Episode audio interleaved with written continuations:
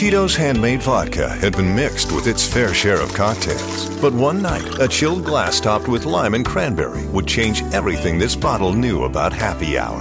From the producers of America's favorite vodka, it turns out the cocktail you've been waiting for was right there the whole time. The Tito's Rom Cosmo. You'll laugh, you'll cry, you'll sip with Tito's. Coming to cocktail parties near you at TitosVodka.com. 40% alcohol by volume, namely 80 proof, crafted to be savored responsibly.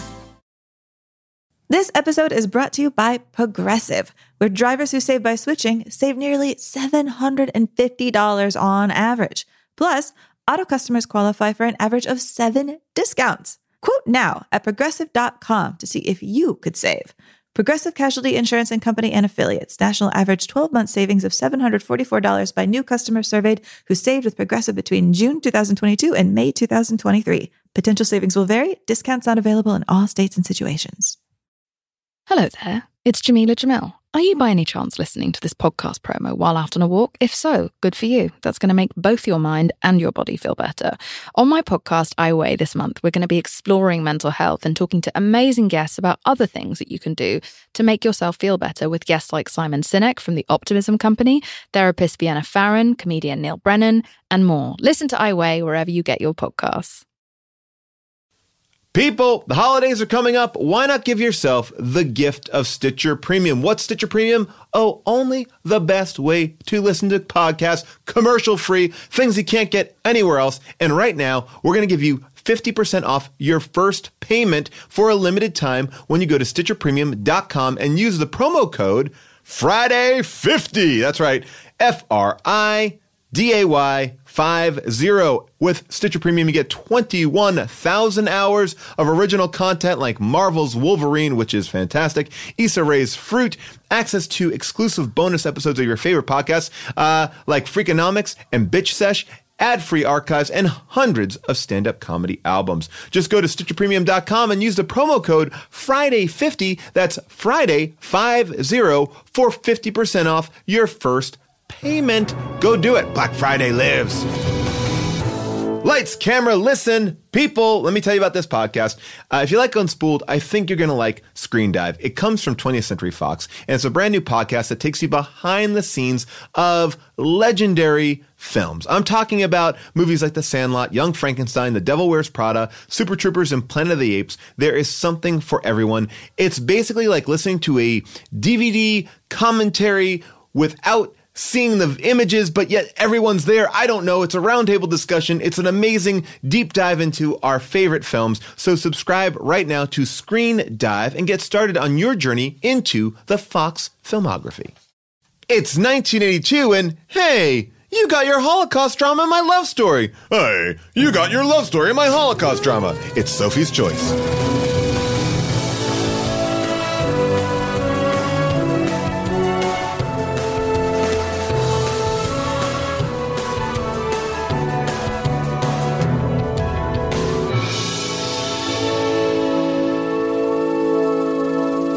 Welcome to Unspooled. I am Paul Scheer, and this is the show where we watch one film from the AFI's top 100 greatest films of all time, the 2007 edition, to see if they are really as good as people say, do they hold up, and how they influence the films that we watch now.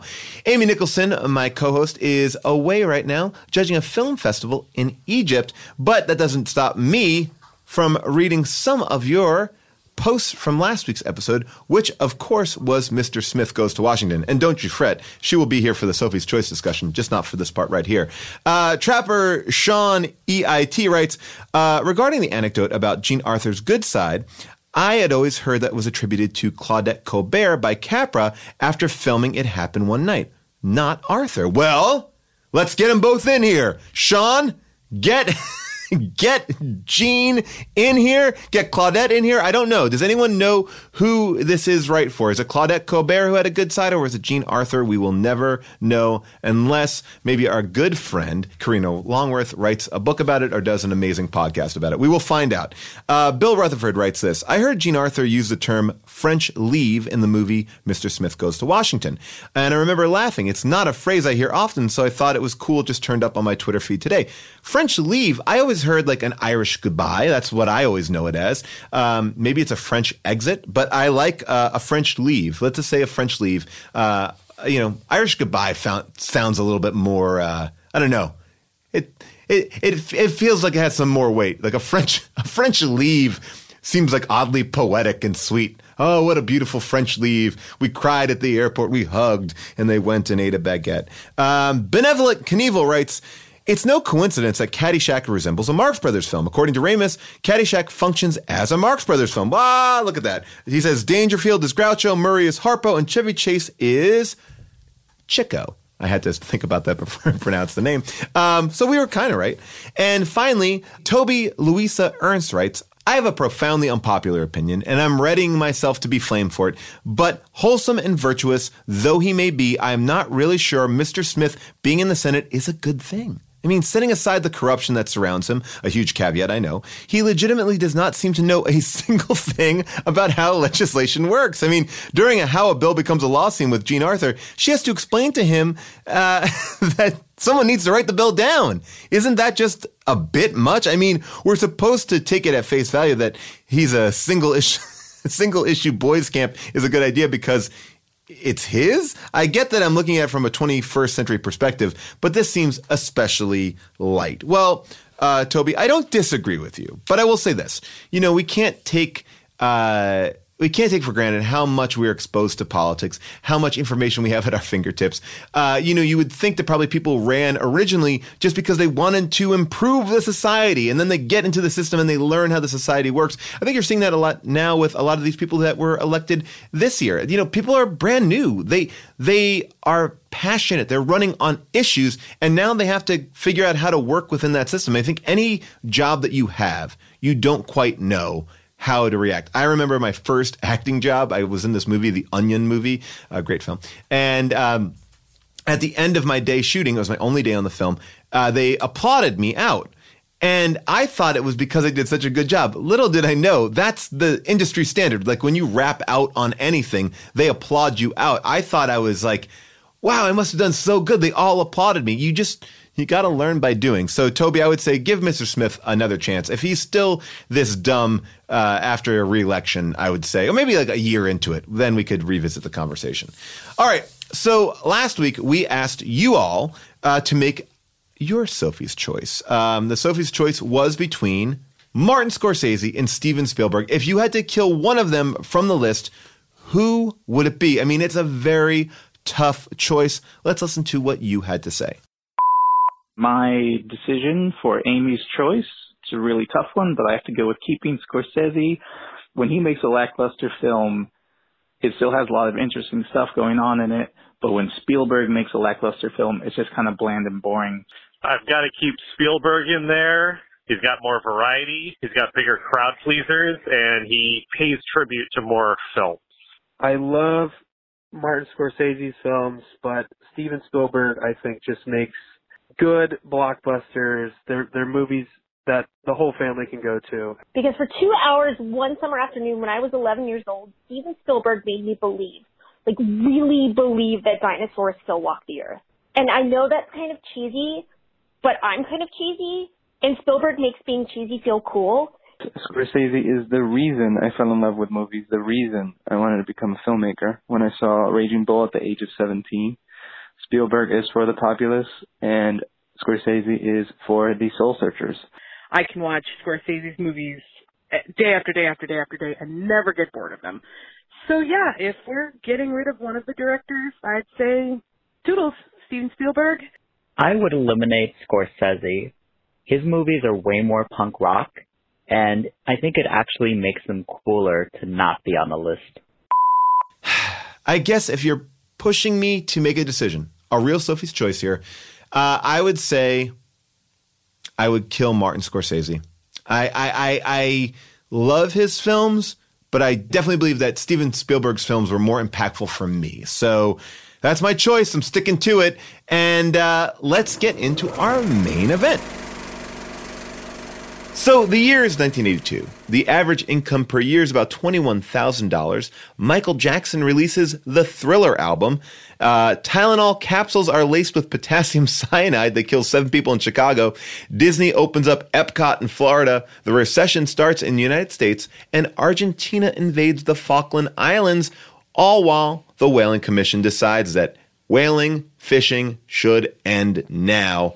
It's also the year that Sophie made a choice. That's right. It's a year of Sophie's Choice. Oh, Paul, I just want to say that collection of year facts was such a low, high, low, high, low, high, low, high. You really took me on a ride there. I know. I'm trying to get better each week. Sophie's Choice. It's got Meryl Streep as Sophie Zawatowski. It's got Kevin Klein as Nathan Landau, Peter MacNicol as Stingo, Rita Karen as Jetta Zimmerman, and Gunther Maria Halmer as Rudolf Hess, a real-life person who was the longest-serving commandant of Auschwitz. Now, what is this movie about?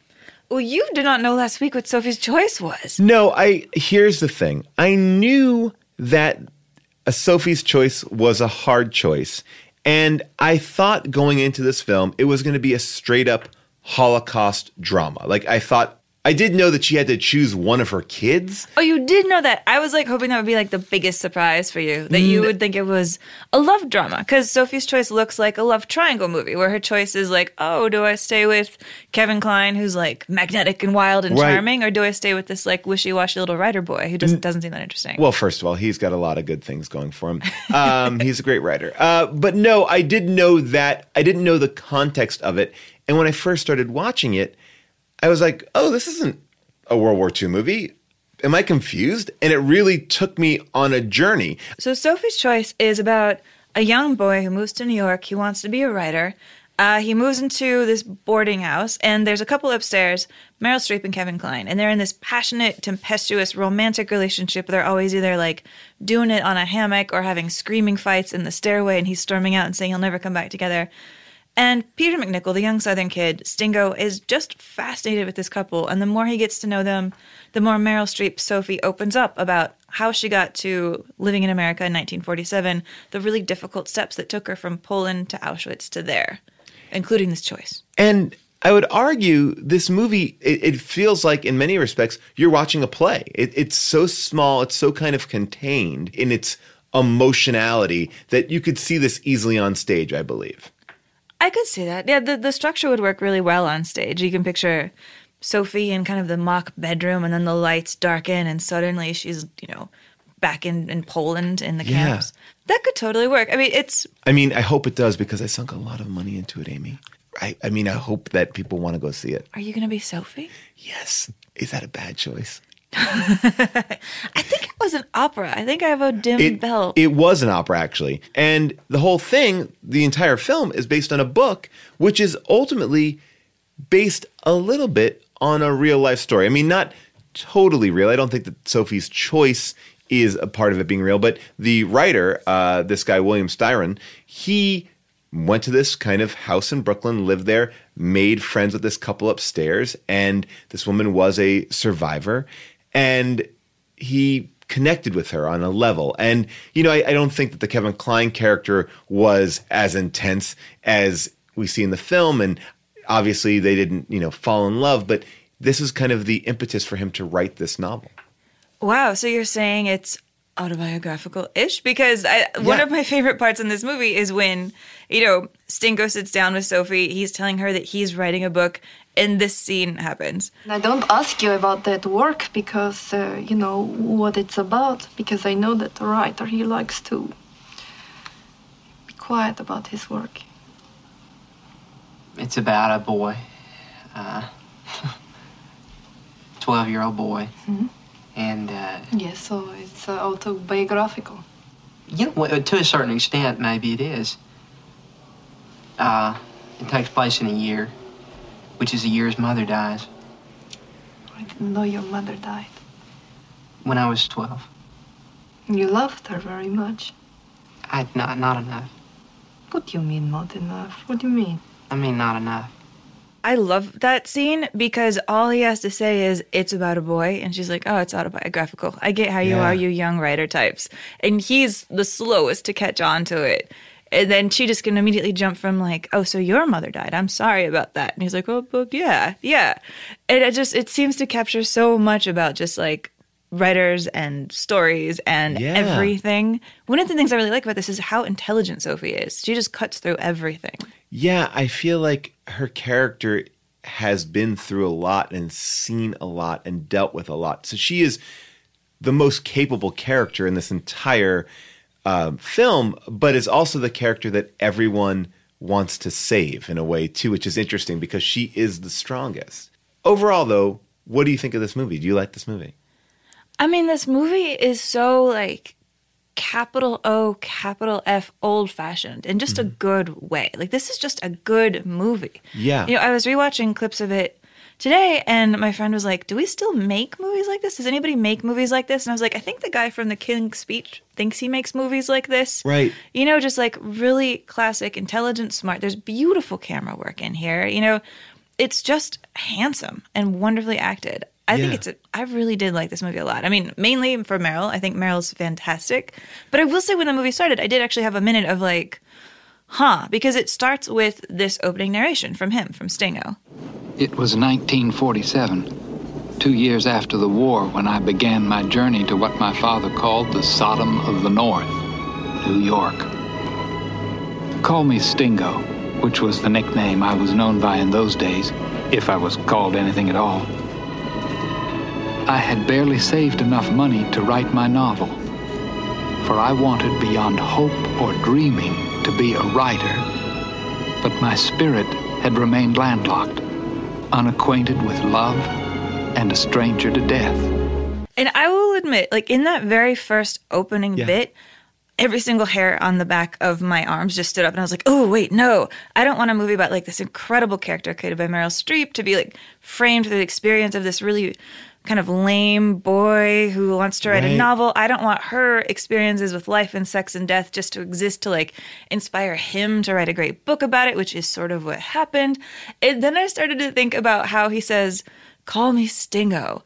And I was like, oh, you're just straight up thinking that you're Moby Dick, you know, call me Ishmael. And then I realized maybe this film is sort of slightly more mocking about that character than I just assumed it was from the beginning. That it's aware he's a little bit of a pretentious jerk who's maybe not the best writer. And then I started to think, Sophie herself, her whole character is basically just only seen and buffeted around through the men around her, like her father, to her husband, to the people in the camp, to Kevin Klein, and to him. Like, she only exists in their view of her. And then it made sense that she doesn't even get to, like, take control of her story, because she never gets to take control. Well, I'd argue that in a way that she takes control of her story by controlling her story. She only shares her story with those that she wants to share it with. I don't believe that Kevin Klein knows her story. I don't believe that anyone really knows her story besides Stingo. Now, what she gets out of her relationship with Kevin Klein is very different than what she gets out of her relationship with Stingo, but I feel like that character is strong because it's not looking for help. She's never really looking for help. Stingo inserts himself in their dynamic. And because of that, his relationship with her grows. I will say, just to talk about the beginning, I was nervous. When I see that music, which is Henry Mancini, beautiful score, over like just stark white letters on a black backdrop, I was like, oh, don't want to watch a Holocaust movie. No, no, no. And I'm starting to feel that fear. I'm like, am I going to be able to deal with this? I have children. Do I want to see this scene? And then when we cut into Stingo, it was a relief. I was like, oh, am I wrong about this movie? And I started to really enjoy this like kind of bizarro Streetcar Named Desire that I found myself caught up in, you know, and one of the things that I was immediately drawn to, and I know Meryl Streep is amazing in this movie. I'm not taking anything away from Meryl Streep because I can talk about her performance in this for days. She's amazing. But what I was blown away by right out of the gate was Kevin Klein, who pops on the screen in this way. I'm like, whoa, holy cow. It's his first movie. And here, I want to play this moment in the film. Please don't go away from me, please. We need each other, Nathan. You know this. We need each other. We need you? Yes, you do. Let me tell you something. I need you like any goddamn insufferable disease I can name. I need you like a case of anthrax, hear me? Like trichinosis. I need you like a biliary calculus, pellagra, encephalitis, Bright's disease, for Christ's sake, carcinoma of the brain! I need you like death. Hear me? Like death. Go back to Krakow, baby. Back to Krakow!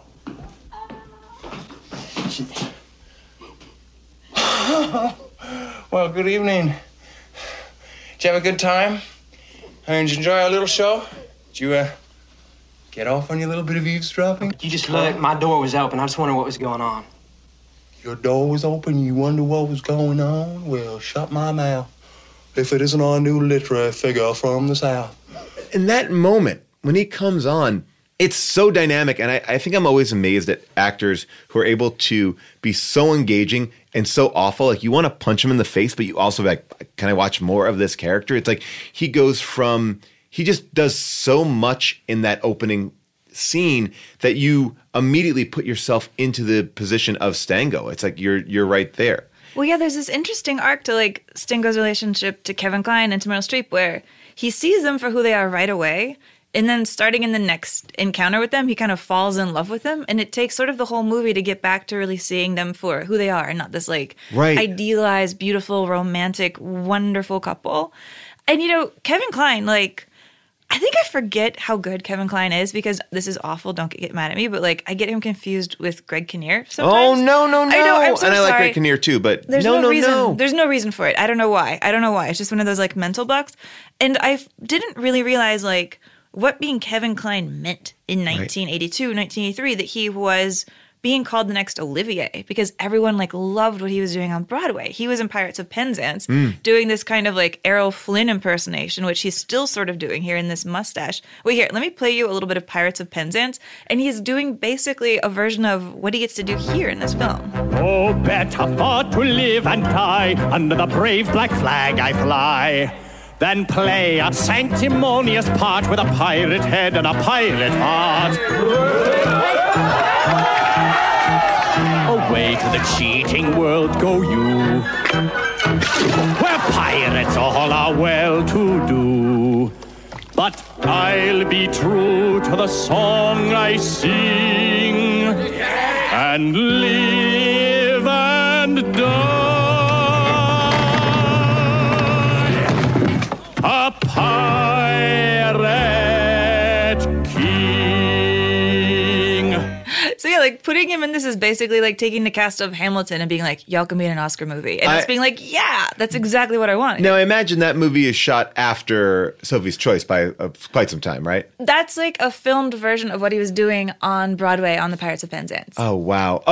Okay.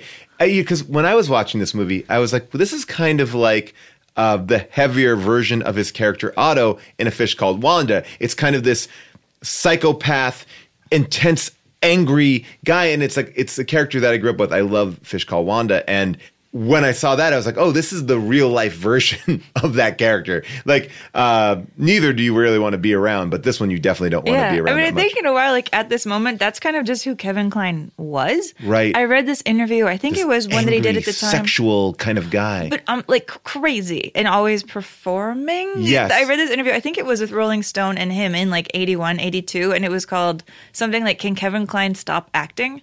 Because this guy just hangs out with Kevin Klein for a day. And every time he asks Kevin Klein anything, Kevin Klein just won't give him a straight answer. He just lies, and he's crazy, and he's grandiloquent, and he like makes puns, and he just talks around in circles, and it's just absolute gibberish and nonsense, basically like hanging out with him here. And it's kind of fun because it's like that Kevin Klein is performing at being Kevin Klein, like actor who refuses to be understood. And this Kevin Klein here, Nathan Landau, is doing sort of like that. They're performing at being this like wonderfully giant romantic performance. I love it. And there is a great kind of description of how he got to this level of performance. And this is when he talks about working with the director, Alan J. Pakula. So take a listen. The generosity of Alan, who, remember him saying, look, whatever I might have said before a take, if you get a different impulse during the scene, forget what I said. Mm-hmm. You must follow your impulses. So we're doing the scene with the champagne glass, and I take this the pocket watch and I drop it in the champagne and smash it against the wall because he had given me such freedom. go crazy. Just do, don't even worry about matching. I'll tell you when you have to match. But it was this, and the first, my first day of shooting, and he said, we did 5 or 6 takes. He said, I'm happy, I've got it. Are you happy? Do you want another one? I get to, you're asking me? I thought the director said cut, and that was it. He was really, I think, allowed in his first performance in a film to go there. And, you know, Meryl Streep talks about the fact that she told him, like, scare me, like, go, push me. And that's why I feel like this performance, it needs to be this level of anger and sexuality and everything, because it is a melodrama. It needs to pop because Stingo and Sophie's characters are so kind of muted. You need this thing in the center to kind of just spin them around a little bit. Yeah, I mean, Kevin Klein makes such an impact in that scene that we just played, like him coming down the stairs and being like, back to Krakow, baby, that the next time you see him, when he comes back late at night, all you see is his shadow in the doorway, and you're like, oh, there he is. Like, you recognize a dude from his shadow, having only seen him for like a minute. And that's amazing. That should not happen so easily, but you're just obsessed with him from the get-go. I mean, especially someone who, at this time in 1982, no one knows who Kevin Klein is. Like, the general movie-going is his first movie. Like, and he comes in that hard. I think this movie is all about performances. Unfortunately, I think that, you know, another great performance, Peter MacNicol, is probably a little bit overshadowed in the sense that he is doing something so small. They're all doing something so good, but they're all playing off each other. You know, they're not stealing the focus from each other in any way. And Meryl Streep, obviously, the ringleader of the entire thing. Yeah. I mean, I know that you love Peter MacNicol because of Ghostbusters 2. By the way, I literally wrote down in my notes, Amy, no joke, I love Peter MacNicol's GB2. Like, I literally, you can look at my notes right here. You call it GB? Yeah, because I don't want to write down the whole Ghostbusters 2 while I'm taking notes. So back to SC. Is that how we're going to do this? Anyways, talk about SC. But yeah, I struggle a little bit more with Peter MacNicol in this movie, not because I don't think he's great. Not because I don't think he's great at all, but just because I don't really like this character, Stingo. You really don't like Stingo? I really don't like Stingo. What is there not to like of Stingo? I mean, he's a little bit of a spineless virgin. A little bit of an incel. I'm realizing how many of our movies are structured around incels who are mad. Yeah. There's so many incel movies. I don't think I realized that we've been talking about the problems with incels going back to the beginning of time. You need a character like Stingo, who is literally a blank canvas for these two to throw paint on. I mean, he is the audience. You know, he is as passive as we are. I think one of the best things in the film is his narration. It's really beautifully written, and I feel like, is that him trying to be Tennessee Williams, or is that actually, I mean, you think that he's not a good writer. I left going, he is a good writer. Well, I think that he's a self-serious writer. I mean, to say, call me Stingo, I'm like, okay. All right. To use the most famous line in opening line in literature history as your beginning narration of this film, I'm like, okay, yeah. Stingo, I get who you think you are. That's fine. It's probably, I've just dated a couple Stingos, so I'm like a little like personally like touchy about a Stingo.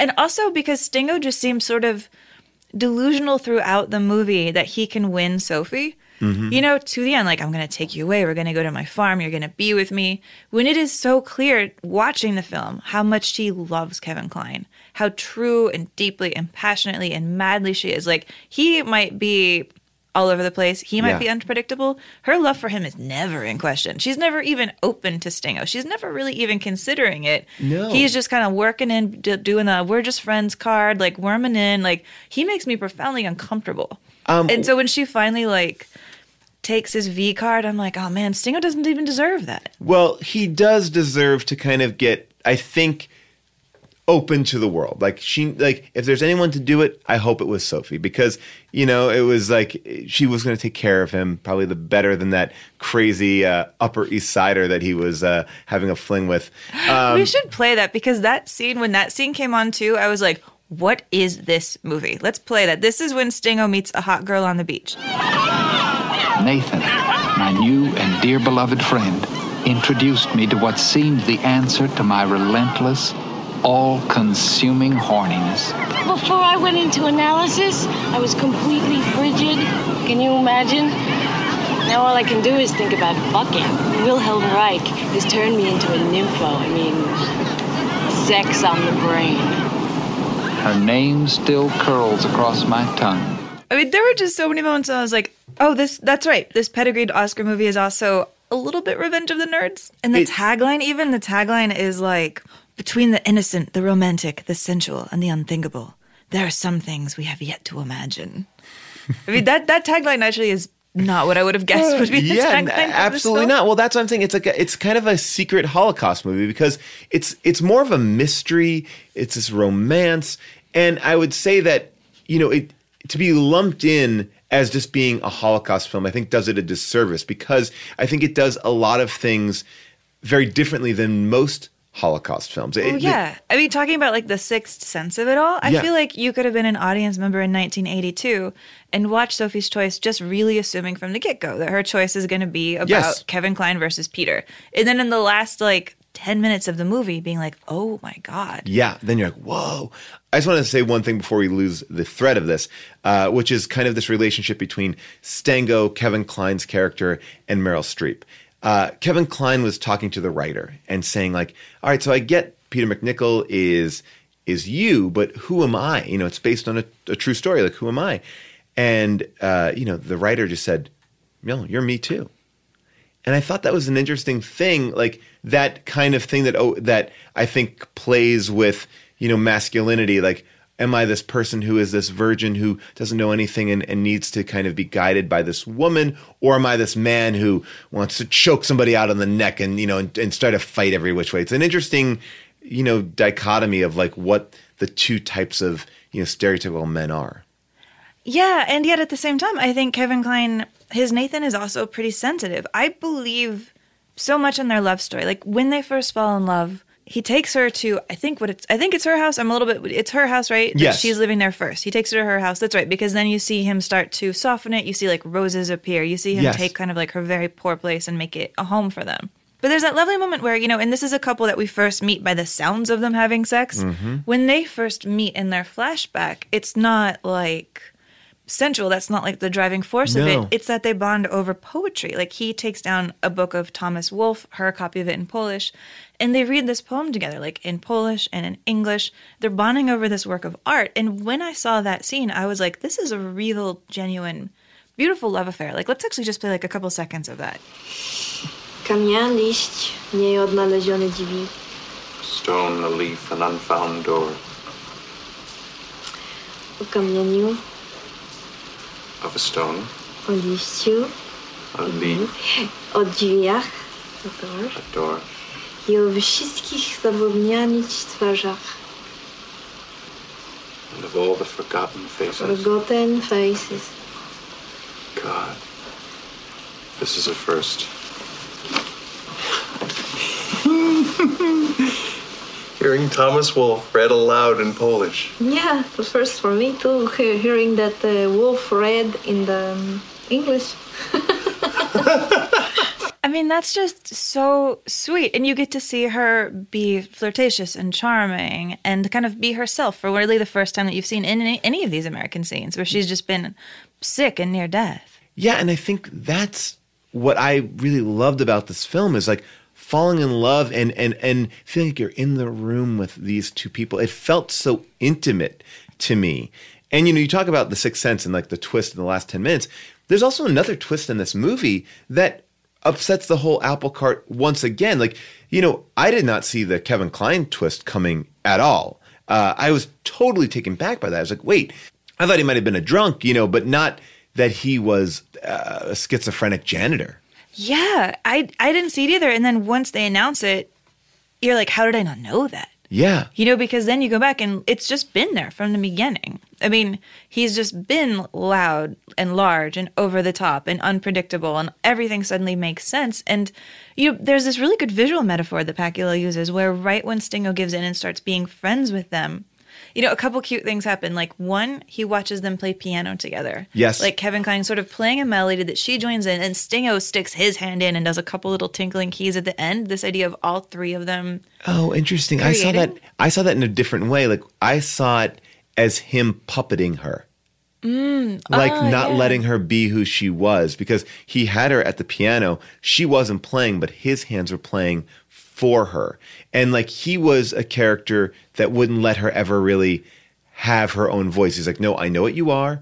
and I'm going to protect you because I couldn't fight in the war. So I'm doing my due diligence by being here and making sure you'll never be harmed again. And then Stango, I think, kind of trying to get in the middle of that. I definitely saw that, but I saw it more of a, I saw Stango more as an intrusion of this puppeteer who already has this situation kind of set up. You know, that is interesting because I was kind of wondering something too. I wanted to bounce off of you. You know, the Meryl Streep that we meet in the modern scenes, you know, mm-hmm. beautiful, very feminine yes. dresses, feminine hair. She's dressed a lot differently than she was in Germany before the war even. Yes. When she's with her dad, when she's working in his office, when she's talking to her secret lover in the resistance. That's not at all what she looks like. And it's almost as though I was wondering, did she make herself over to please what he would want her to look like? I think that he made her over because when we see her in that room where she kind of passes out when they first kind of meet, she's not dressed like that at all. You know, I think that he obviously, you know, got her back to being in good health and then bought her a dress and got her hair. You know what I'm saying? I think he's creating this image. Like he's feeding it all, you know, and here's a character that, you know, he is coming from a point of view of feeling like, he is not a man because he wasn't able to fight in the war. You know, I mean, he is sort of a makeover artist. He's like, it's yes. Southern Plantation Day. It's the Charleston Day. Yes, absolutely. I mean, when he's dressed as Rhett Butler in that one scene, like that's when the audience is also in on it, that we know that he's kind of crazy. And you're like, oh, yeah, of course he's crazy. But when I thought about their relationship, I watched this interesting documentary on YouTube. I think when the DVD was released at one point, they did a bunch of different interviews. I wanted to talk about like what Kevin Klein's character gives Meryl Streep's character. She was coming from death into life, and sex at the hands of Nathan was a life force in itself, and a life force which almost repudiated the memory of the death to which she had been exposed to so profoundly and consistently at Auschwitz and in Warsaw and other places. So I thought that was interesting that's the writer, how he kind of saw what he gave her. And it seemed like she was willing to play that part for her to kind of forget or to be okay with it. Well, yeah. Well, I think she just plays so many parts in this movie when mm-hmm. you think about it, you know? It is a mystery. We don't know this woman until the end. We think we know her, and we keep on revealing about her. Yeah, but I'm not sure she knows herself, you know, because her father is somebody who defends the Nazis. Mm-hmm. You don't really get the sense she ever stood up to him or said no, you know, and they say very clearly that her husband was one of his followers. Yeah, so her husband was a disciple even, so like he probably agreed too, so she didn't stand up to either of them. You know, she right. quietly was like, well, okay. And then she But do you feel that she has to stand up to them? Like, I mean, is that like, I know that in our world, you're like, well, Nazis are bad. But in her world, does she have an allegiance to the Jewish people? I mean, she doesn't have to. I mean. Yeah, no, I'm not blaming her for that. I'm not blaming her for that at all. I'm just sort of saying what she thinks and what she does has been sort of controlled by who her dad is and who mm-hmm. her like male protector is. And then she's put in the camps. And I mean, do you believe that she was in there because of stealing meat? Actually, wait, I want to play the scene where she says that she was there for stealing meat mm-hmm. just because it's one of the details I love in her accent where she not just does a good Polish accent. She does a person like who keeps stumbling over her own accent and trying mm-hmm. to like perfect it. And I love the way she says meat twice. But I think if I could get meat... If I could get that meat for my mother, I would make her strong. So I go out to the country, and the peasants there—they're selling ham. Also, by the way, I love how you can see her character try to summon words. Right. You know, she'll sometimes like look up at the ceiling. She'll shake her head as though she's going to get the word out that way. She sort of will breathe like she's exasperated. Like you really feel her learning English. Yeah, I feel like it's a lie. I feel like that's the narrative that she tells. You know. And maybe she tells a different lie to different people. I don't know. But when she's in the camp, she keeps telling the Nazis in charge that she's not supposed to be there. And I think she really genuinely does believe that. Mm-hmm. I think she believes that she's not supposed to be there. You know, she's wearing the political prisoner red triangle badge with the P in it that says she's Polish. And, you know, when she says we're Christian, we're blonde, basically, like... I agree with you. I don't think that she's trying to do some sort of like ruse or trick them. I believe that she really does not believes she belongs there. And that's the truest moment that we see of her there. I mean, because every other version of it is unreliable narrator. We don't know. We don't know until the very end. Like, that scene definitely happened. What I think is interesting about her so much is, like, A, I don't think we get to see movies about people affected by the Holocaust who weren't just like, I was a clear-cut good person put in this camp. And I'm not saying she's a bad person at all, at all. You know, I mean, my God, it's like 2018 America. I think all the time about, like, what's the line when we're, like, collaborators? Right.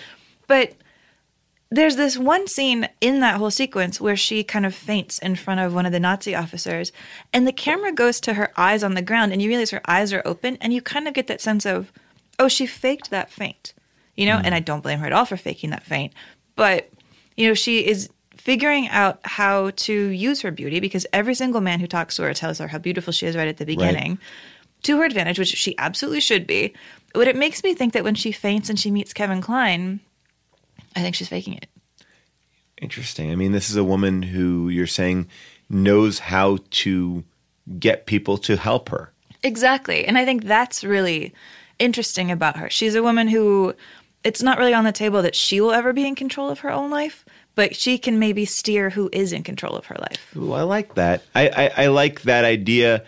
And I definitely believe that here's a person who men always want to take care of her, but they don't realize that she doesn't need it. And that's an interesting character to play because she plays so low status the entire film. You never really see that energy. You have to kind of unpack it like this to be like, oh. Because, like, initially when some people first meet her, they think they treat her like she's a dumb immigrant, kind of. Right. I mean, you get the sense that, like, the teacher in her English class is also in love with her, like, adding to the list of men who, like, would notice that she's feeling a little delicate.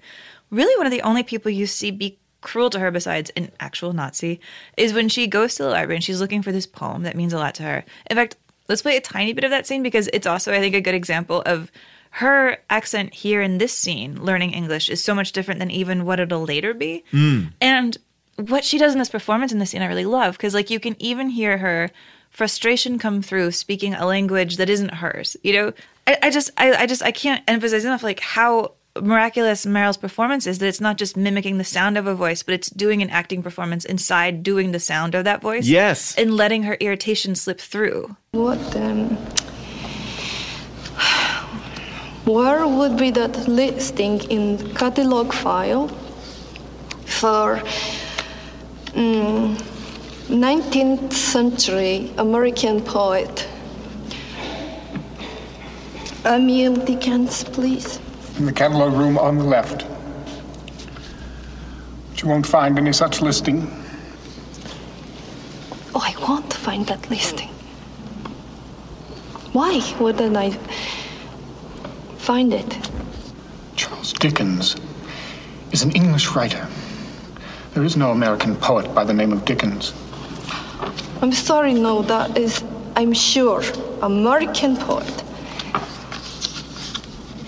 Emil Dickens. Listen. I told you. There's no such person. Do you want me to draw you a picture? Also, how would he draw a picture, by the way, of the lack of a person? Yeah. I want to know what that is. And I just feel like what you just said about her accent in this, it was really interesting to hear how she approached the accent because it kind of exactly underlines what you're saying. I didn't really think about getting an accent, but I really wanted to speak Polish. And I thought if I learned to speak Polish, then the diphthongs and the sounds of that language would be in my mouth, sort of. And so I just went to Berlitz and got a teacher. But you didn't know that you were going to have to be speaking German, because that was originally written in English. And Alan was terrified to approach you and say, oh, by the way, while you're shooting the rest of this movie, do you mind learning German? Yeah. And you had to learn German and just... But that's a more familiar sound to our ear. Yeah. You know, Polish is not so... But speaking German in a Polish accent. Well, I think that was serendipity. I just, had the Polish accent, so everything sounded Polish. In fact, my little son used to say to me when I would come home at night, he'd say, no Polish. I mean, you're an actor. Can you do a Polish accent? Absolutely not. I mean, but I didn't also go to Berlitz. I'm sure I could if I did. Do you want to learn? Because I found out how to do a Polish accent clip. Really? All right, let's see. But I do find that to be pretty amazing. And what we're seeing, it's sort of like, I don't know, like watching Steph Curry play basketball. It seems so effortless that you forget how good it is. Like, she's doing an accent, doing another language, and then bringing that back into, like, she's doing three different things here flawlessly. And you don't, I guess in my opinion in watching it, I'm not even noticing it. It feels flawless to me. And to think it's a German language through a Polish accent, it's like, oh, wow, she is just doing so much and doing the most important thing, being emotional and connecting to the character, because I'm connecting to what's happening in the scene. I'm not thinking about accents or anything like that. Yeah, I mean, it makes me think, I don't know if this is a weird analogy, but it makes me think of like cooking. Mm. Like you learn how to make a quesadilla. Yeah. And then you learn how to make one of the hardest things to make. A bulgogi quesadilla. Ooh. So it's like a Korean quesadilla. Yeah. You know, and you just start like taking one thing that you learn and then adding a second thing in and creating this like new recipe. She really leads with this emotional core. So where a lot of other performers are known for being the greatest actors and they do all this, you always are seeing the acting. And I feel like there's a level to her where you don't really feel the acting. It just feels like that's the character. And I guess that's why Meryl Streep is so great. And that's why she's been nominated so many times. And it feels dumb for me to say this out loud, but I think that's the difference. She seems so emotionally connected at every given place, where I think Peter MacNicol and Kevin Klein, who are wonderful in this film, there's a lot more performance going on. Yeah, well, you know who inspired Meryl to become an actress? Who? Robert De Niro in Taxi Driver. Which really? She saw Taxi Driver, she was like, you know what? That is the kind of actor I want to be when I grow up. And so, wow. You know, there's another, I will chalk that up for Taxi Driver's existence. Thank you, Taxi Driver, for that. And then she goes to school and is taught by Jean Arthur, who is in Mr. Smith Goes to Washington, who plays Saunders. Interesting little connection there. We're all driving it back, people. It's all coming together. But all these influences are just adding up, you know. And actually, I think of Meryl as the accent actress because when I was growing up, it was like, oh, accents, Meryl. It was just the thing you always joked about. I never really knew that about her. Oh, really? Yeah. For some reason, it was like the number one thing I knew. It was like, Meryl Streep, if it's an accent, she's like, let me at it. Oh, wow. And I didn't realize that this was actually the first time that she had done a big accent in a movie. She'd done little ones, like little versions of American ones. But her main stuff... I'm Italian. Oh, hey, like that. Like little tiny ox. Yeah, is that how Italians say? Hey, I'm Italian. Oh, hey. Oh, meat mushroom. Wow. I'm scared. I'd like to apologize to any Italian listening to this show. I am Italian, so I can do my Italian accent. Oh, you're Italian? I didn't know that. I am. Wow. Congratulations. Thank you. But yeah, you know, she'd done like Deer Hunter before this, and then Kramer made her like a giant superstar. I haven't seen either of those films. Well, I think we're going to have to. Yeah, I guess we'll have to. All right. But so when she does this magazine, she was suddenly like this hit actress. It was like Jennifer Lawrence, you know, had like exploded on the screen. She said in this year, she was like, in the early 80s, for a while, there was either me or the Ayatollah on the cover of national magazines. She wasn't happy about it. She called it excessive hype. Well, it's like Meryl Streep, I watched a bunch of interviews of her, like when she was promoting this movie and she was pregnant. And there's like one interview where it seems like it's in her house and she's got a blanket like over her lap. And it just, she's, you know, she's like the ultimate example of, you know, someone who doesn't want the fame, just wants to do the work. And it was interesting to see even back in 1982, the same way, you know, she's just very, you could see that she has a little level of uncomfortability with doing the press. Yeah. Like I really recommend, by the way, former guest on the show, Karina Longworth. Mm-hmm. She wrote a really great book about Meryl Streep. Oh, really? Oh, it's terrific. It's absolutely terrific. I can't recommend it enough, but she goes over a little bit of Meryl's biography, and she talks about how when Meryl first got interested in movies, she was doing what Spielberg did. She was directing home movies. She wasn't trying to act in front of him. Oh, wow. Yeah, she was trying to, like, direct her younger brothers in them.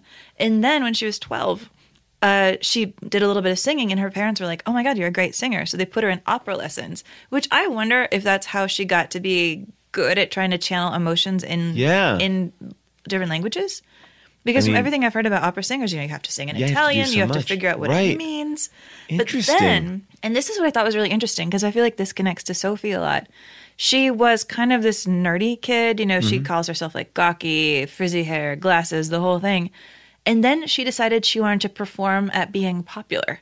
So she gave herself this makeover in high school, and she turned into a blonde, and she decided she was going to perform at being a dumb blonde cheerleader who was friendly, deferential to boys, and it absolutely worked. Wow. And so she called that her very first performance. And now to think, she almost didn't get this part. I mean, this is not a part that they wanted her to play. Basically, the writer of the novel wanted it to be Ursula Andress, a Bond girl, famous Bond girl. But then the director wanted it to be this other woman. Her name was Liv Johan Ullmann, who was basically this Norwegian actress who was the muse of Ingmar Bergman and probably most notably known for Scenes from a Marriage. It's interesting. So Meryl Streep, you know, had gotten a copy of the script like under the table, like she wasn't supposed to get it, and went to Alan J. Pakula and was like, you have to put me in. You have to. Like basically like begged him to do this part. He didn't think that she had the thing that would make you feel connected to her. Like he wanted a sexy European woman. He didn't think she was hot enough. Can we just say that? He didn't think she projected sensuality. And by the way, what I love about this is how you can act it. You can be, I mean, Meryl Streep is gorgeous, and I'm not saying, but like, you know, I think when you think about Ursula Andress, that's a Bond girl. Like that's a different level of sexuality than Meryl Streep.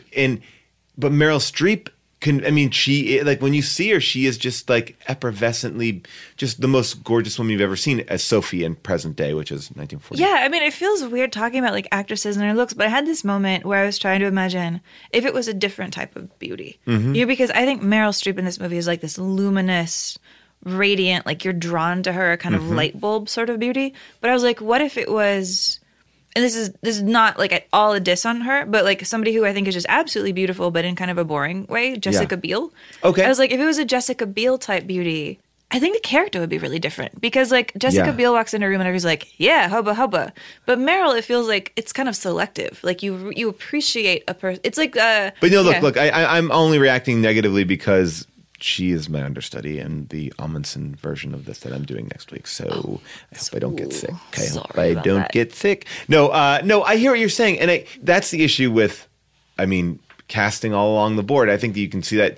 Same goes for dudes. There's been so many dudes that are so like, who is that guy? Yeah, he's in that movie and he looks no different than this other person. But with a person that kind of pops, at least with like a male leading man, is when you have somebody like a Chris Pratt who has like a personality attached behind good looks. It is always so hard to try to talk about like the weird blend of like how looks affect a performance, you know? And you need it for this part. Like this part, you need her to look like this Sophie. Yeah, but it's also, I mean, I can't imagine what it's like to be Meryl Streep and have articles written about you. Like, I saw one written about her around this exact time. Quote, her unusual looks give her the flexibility to play anything from a hag to a beauty, and she is aware of this. Ugh.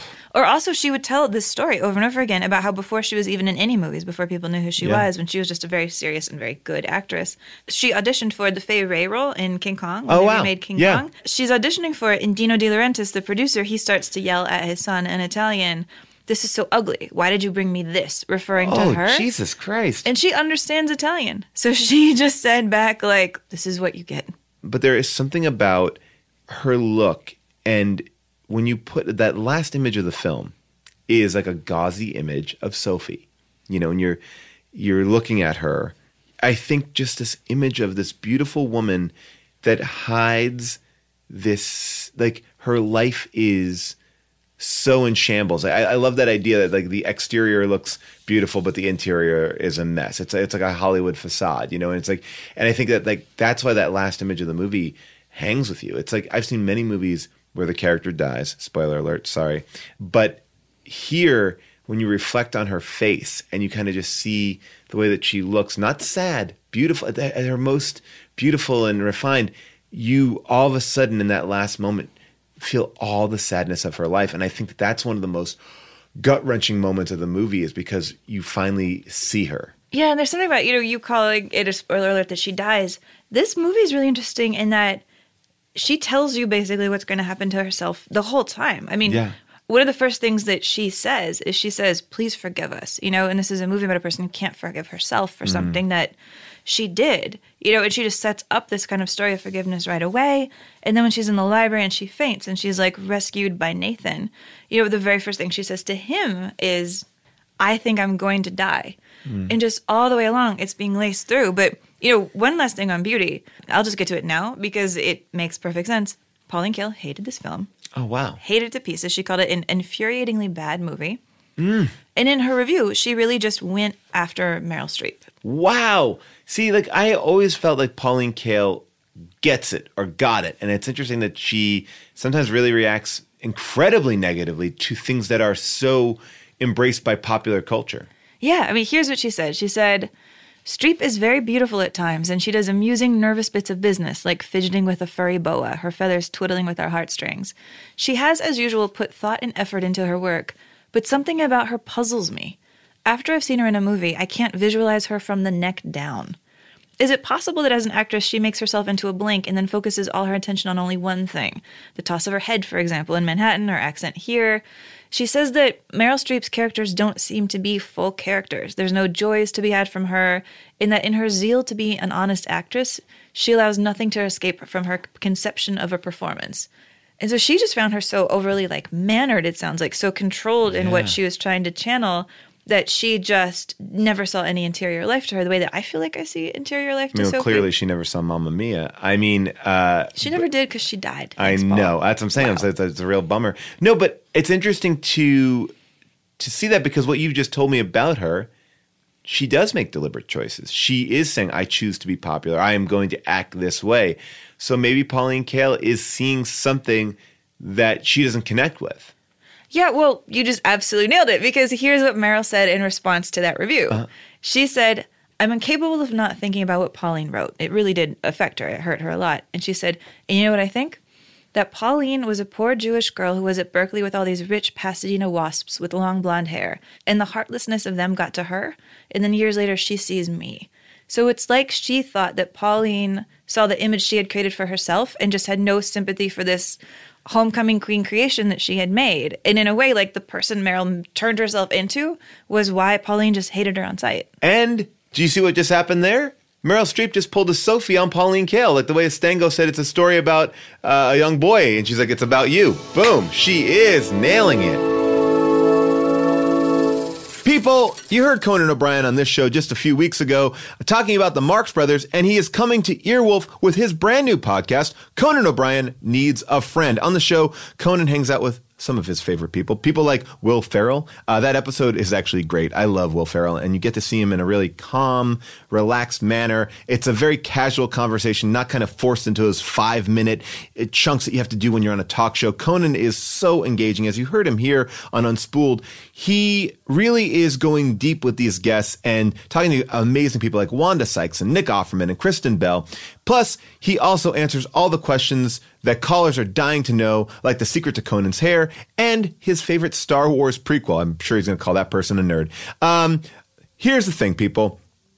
You got to check out Conan O'Brien Needs a Friend. If you're a fan of The Conan O'Brien Show, if you just like really great interviews, you will not let you down. The first episode with Will Ferrell is up right now in your favorite podcast app. Subscribe so you don't miss an episode.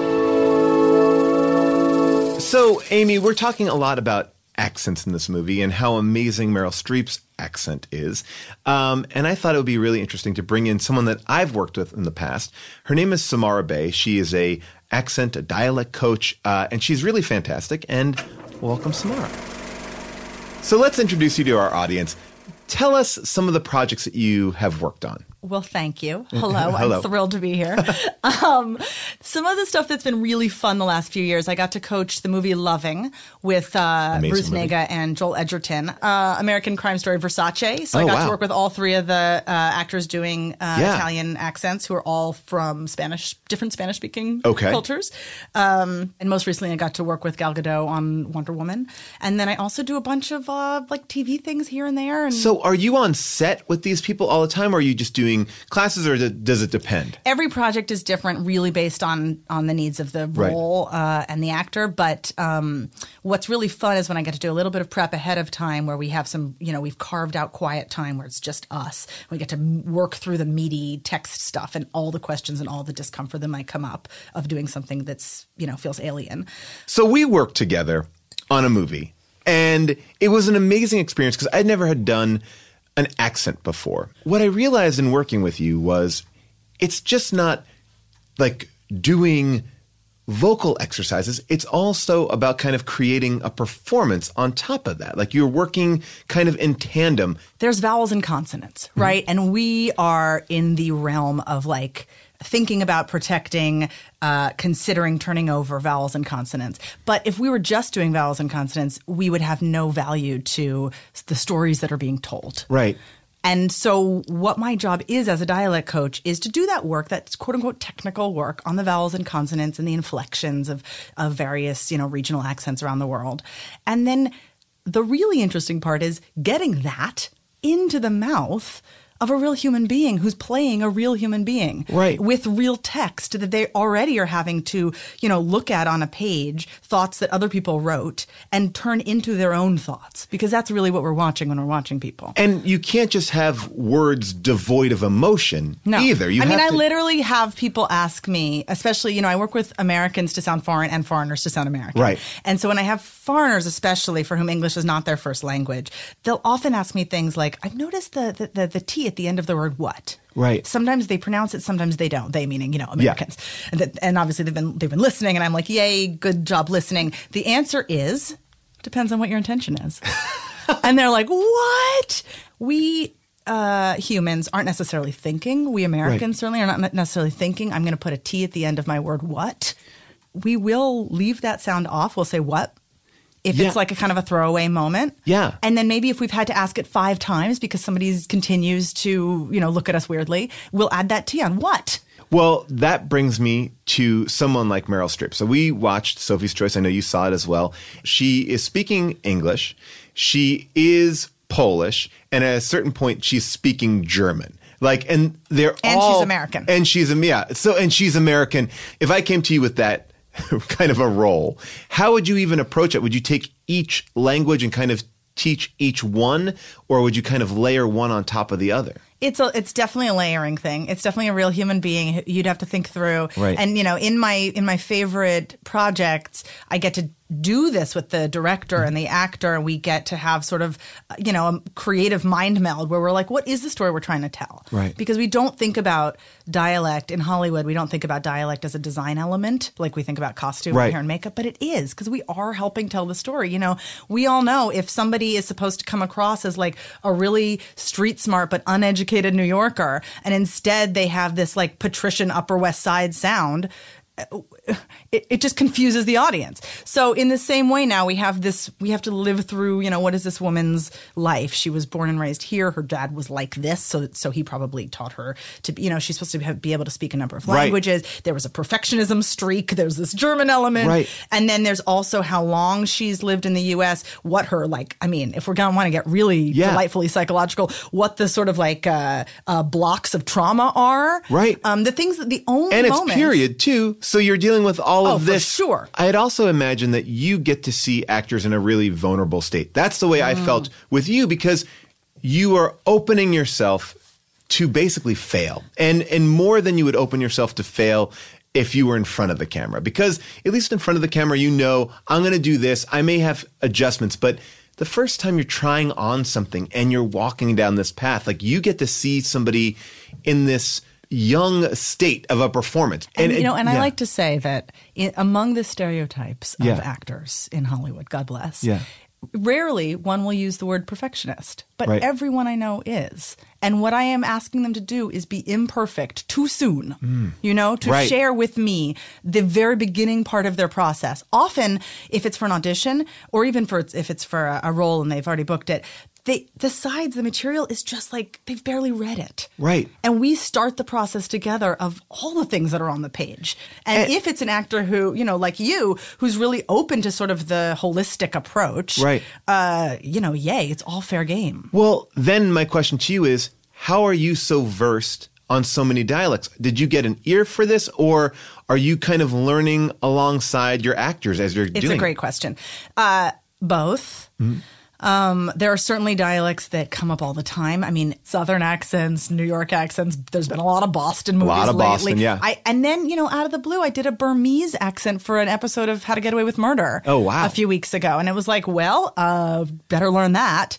I definitely, I have an MFA in acting. So I started out with a sort of conservatory experience. Anybody who goes through that is doing a little, you know, Shakespeare, a little yoga, a little stage combat, a little speech. And my speech class was the one where, you know, in general, I see actors get kind of glazy-eyed when you start looking at these symbols, the International Phonetic Alphabet, which is our you know, the most technical side of what I do. And I was always the one who would kind of perk up. I remember doing exercises like that, and it was a frustrating exercise, that phonetic. Yeah. I mean, there's absolutely a hurdle for any of us, myself included, when you first see the International Phonetic Alphabet. It's a bunch of symbols. Some of them look like regular letters in the alphabet, but, you know, don't be mistaken because they're actually it's a trap. Or some of them look like literally Greek symbols. Yeah. And at first, for an actor who usually, you know, stereotypically is not a math and science person, they'll look at it and it'll look like math and they'll say, oh, my God, get me out of this room. Yeah. And then at a certain point, for certain actors like myself, it suddenly looks like a secret code. And then I can just listen to anybody's accent and go, oh, that's so funny. This seems to be a pattern. Every time the apple sound comes up, they turn it to "at." So "at" becomes "at."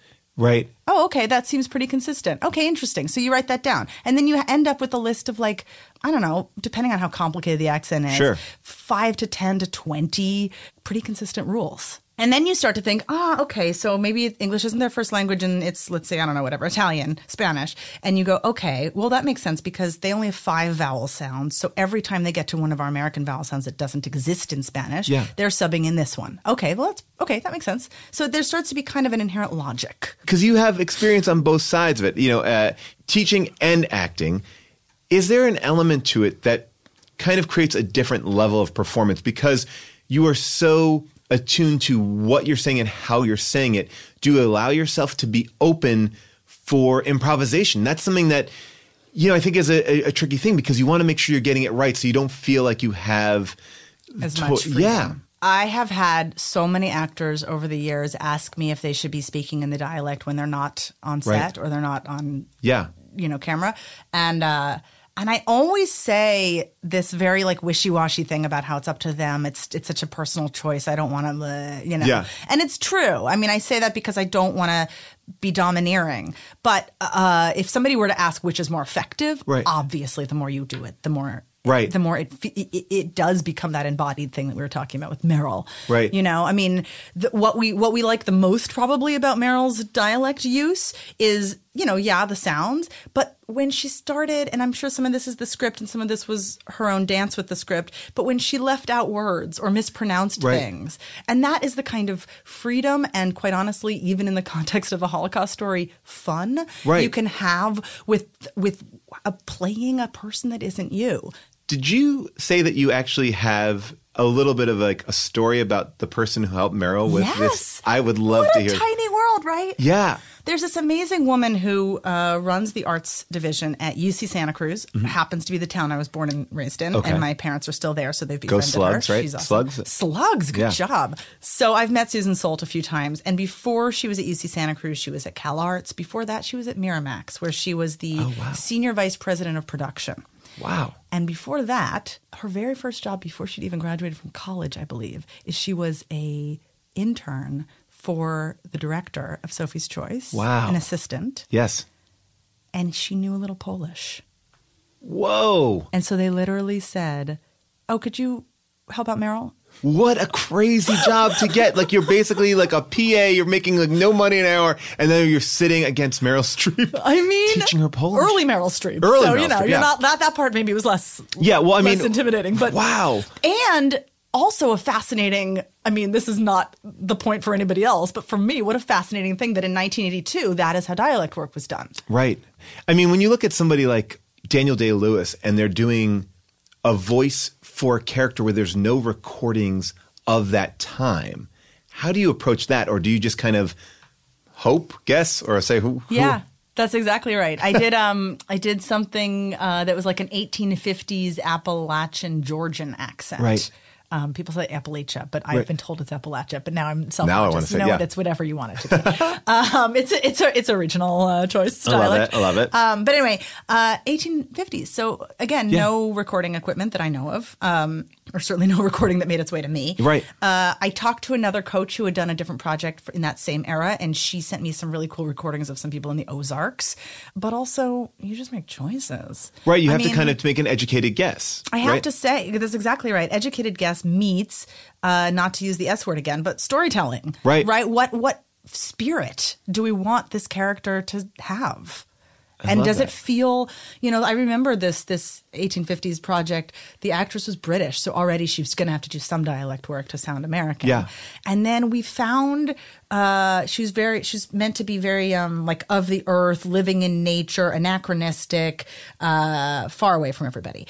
And we found that when she worked her way into the accent in a certain way, it had more of a legato quality and in certain way more of a staccato quality, and that she could use the legato for the more like flirtatious scenes and the legato for more of the moments where she's trying to be a take me seriously assertive woman. This has been so lovely talking to you. Thank you for sharing your knowledge about this field, because I think you actually demystified some of this that I think we all know about. We hear a lot about this work, but we don't actually get to hear from the people who are implanting it in our vocal boxes. Well, and I also want to say to your listeners, we talked about how there's the technical stuff and then how it's really more about the other stuff. It's about how do you make words from a page come out of your mouth like you believe them. And also maybe some of your own baggage that comes up around that. And although that first one is not relevant for people who aren't actors, the other two really are. And so I've been beginning to work with particularly female progressive politicians who are maybe first-time candidates. And also I've worked with scientists, and I've worked with some people in the tech world. And like, what's crazy is it's all the same stuff. How we lift words from a page and communicate thoughts to land on an audience and change their hearts and minds.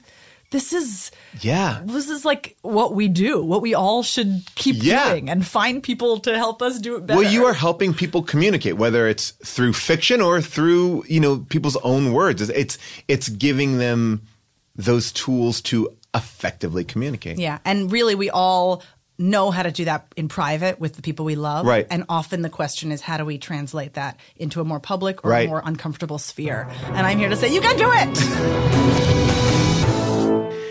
Quick question, Amy. Did Meryl make the right choice?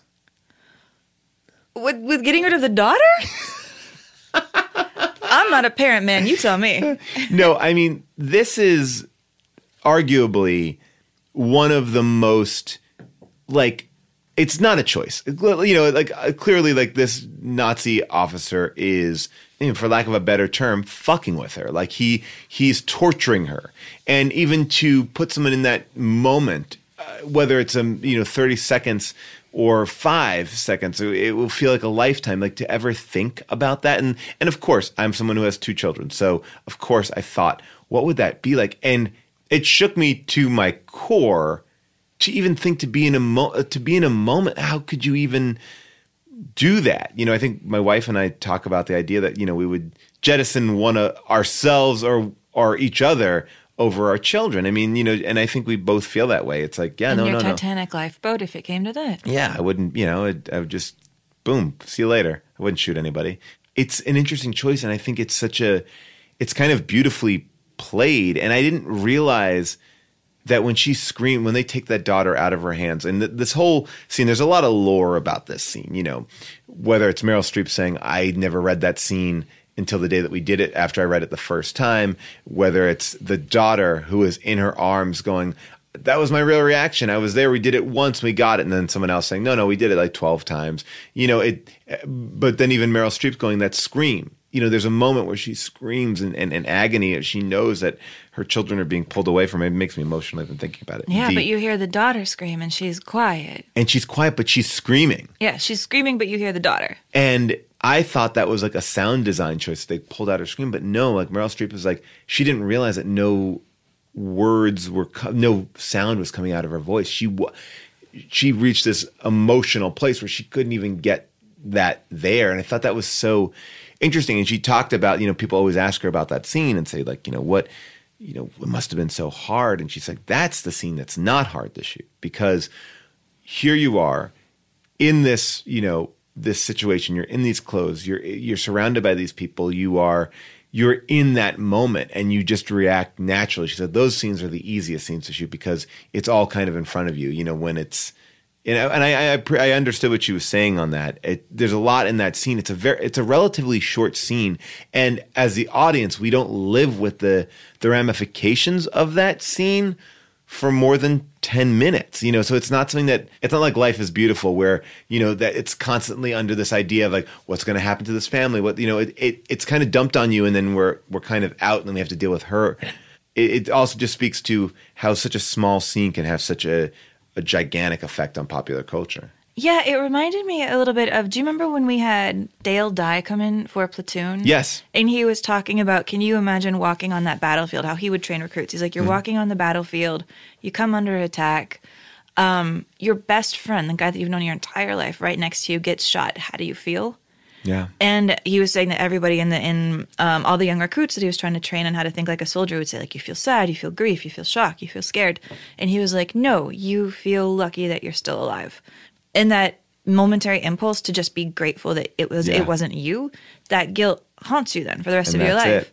And that feels like exactly what happens in this scene here. 100%. I mean, that's her life. Everything is seen through that. Like it is like The Sixth Sense in the sense that you can watch it again knowing it. And you know, and I feel like you watch it again knowing it. Like do you see more?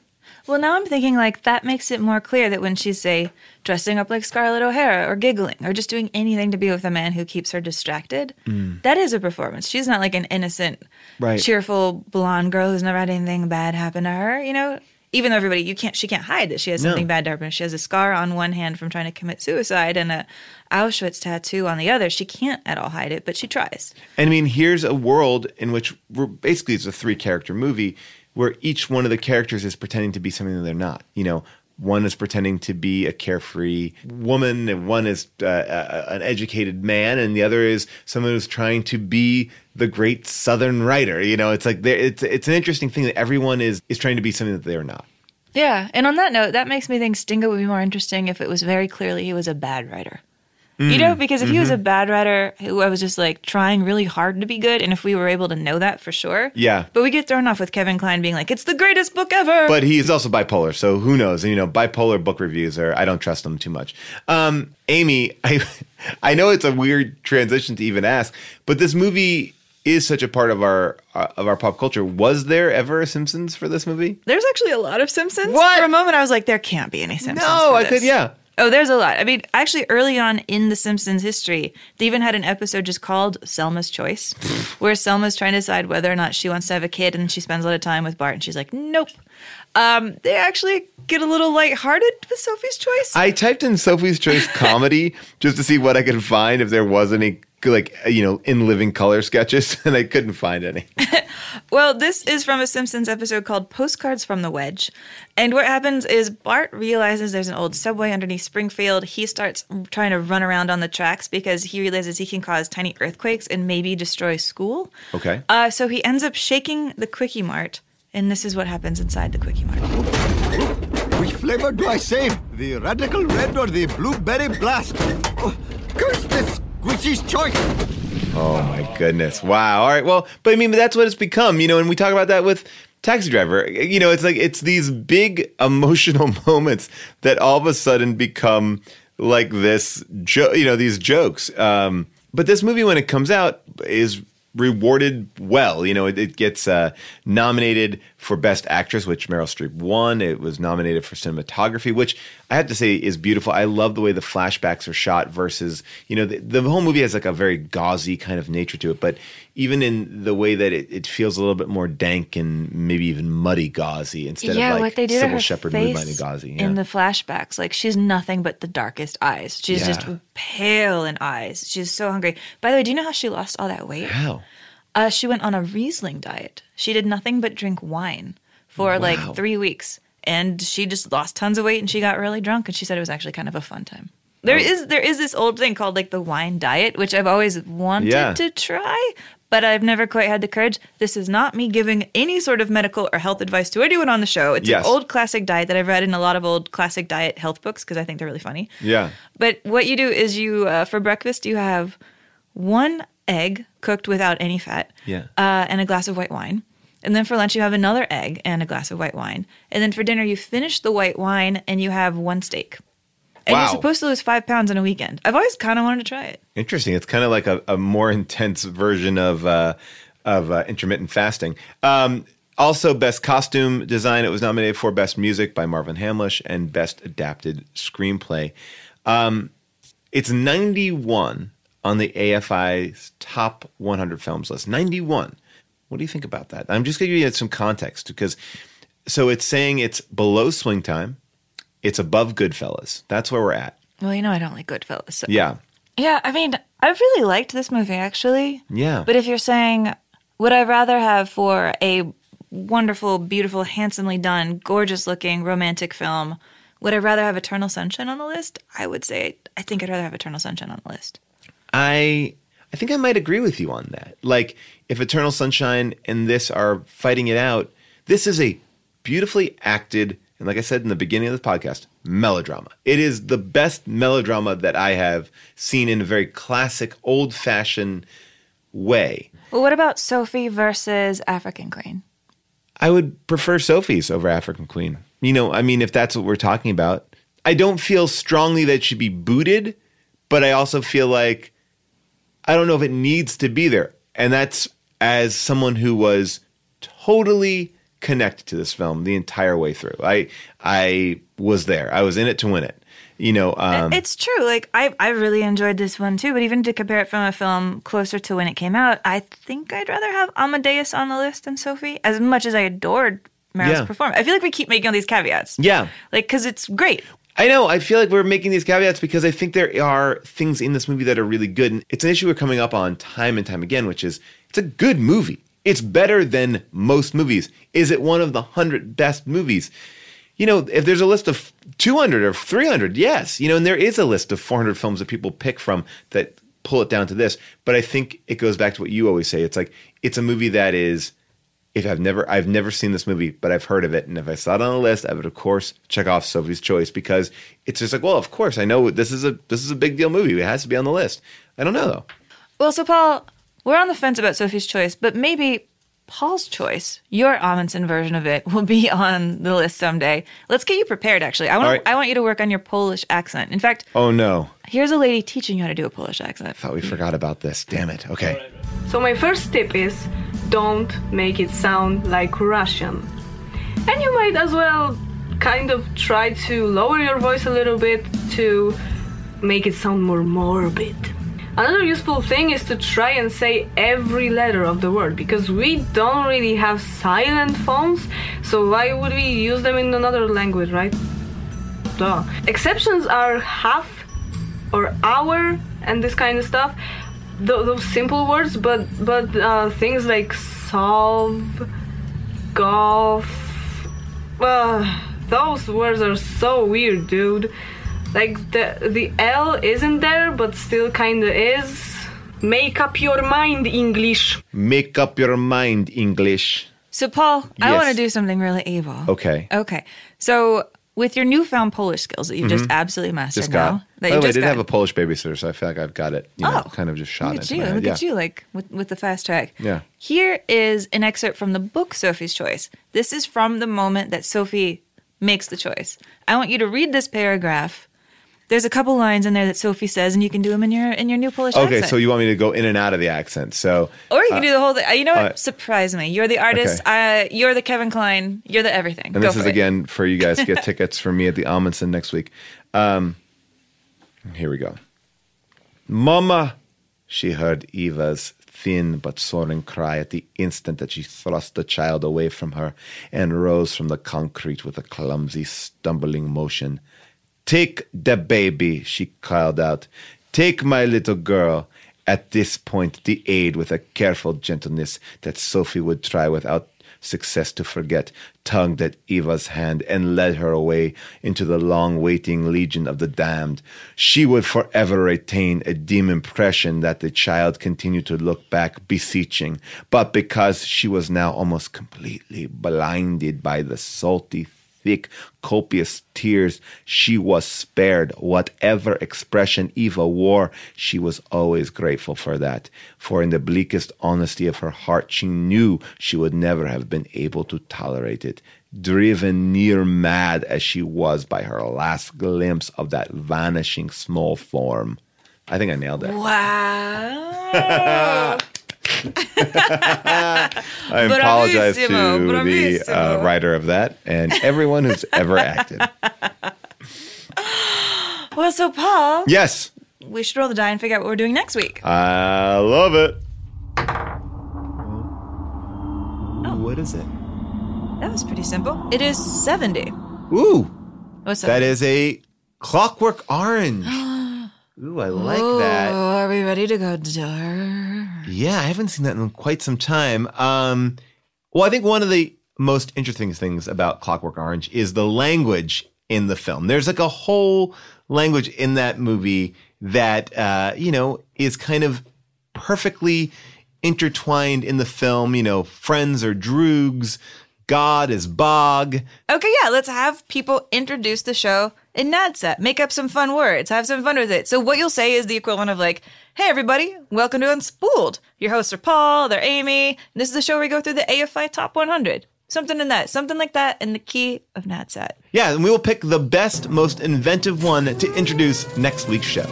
Dun-dun-dun-dun. So the phone number you're going to call is, as ever, 747-666-5824.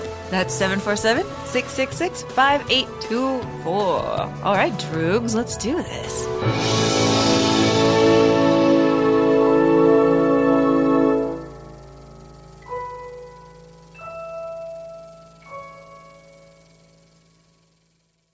Hey, this is Arnie Niekamp from the Improv Fantasy Podcast, Hello from the Magic Tavern. I fell through a dimensional portal behind a Burger King in Chicago into the magical land of Foon, and I started a podcast. Season 3 has just begun with a brand new adventure to defeat the Dark Lord. If you're a new listener or you've fallen behind, Season 3 is a great jumping on point. And we've got great guests like Justin McElroy. I sound like a fancy college professor. Eight nuts.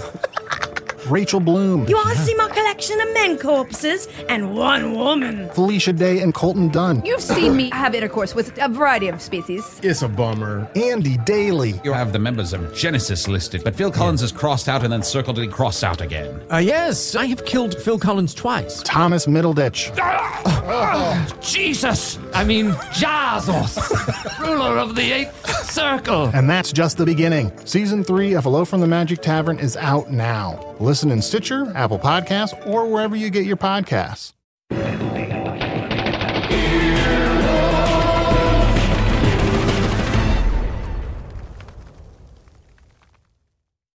Tito's Handmade Vodka had been mixed with its fair share of cocktails. But one night, a chilled glass topped with lime and cranberry would change everything this bottle knew about happy hour.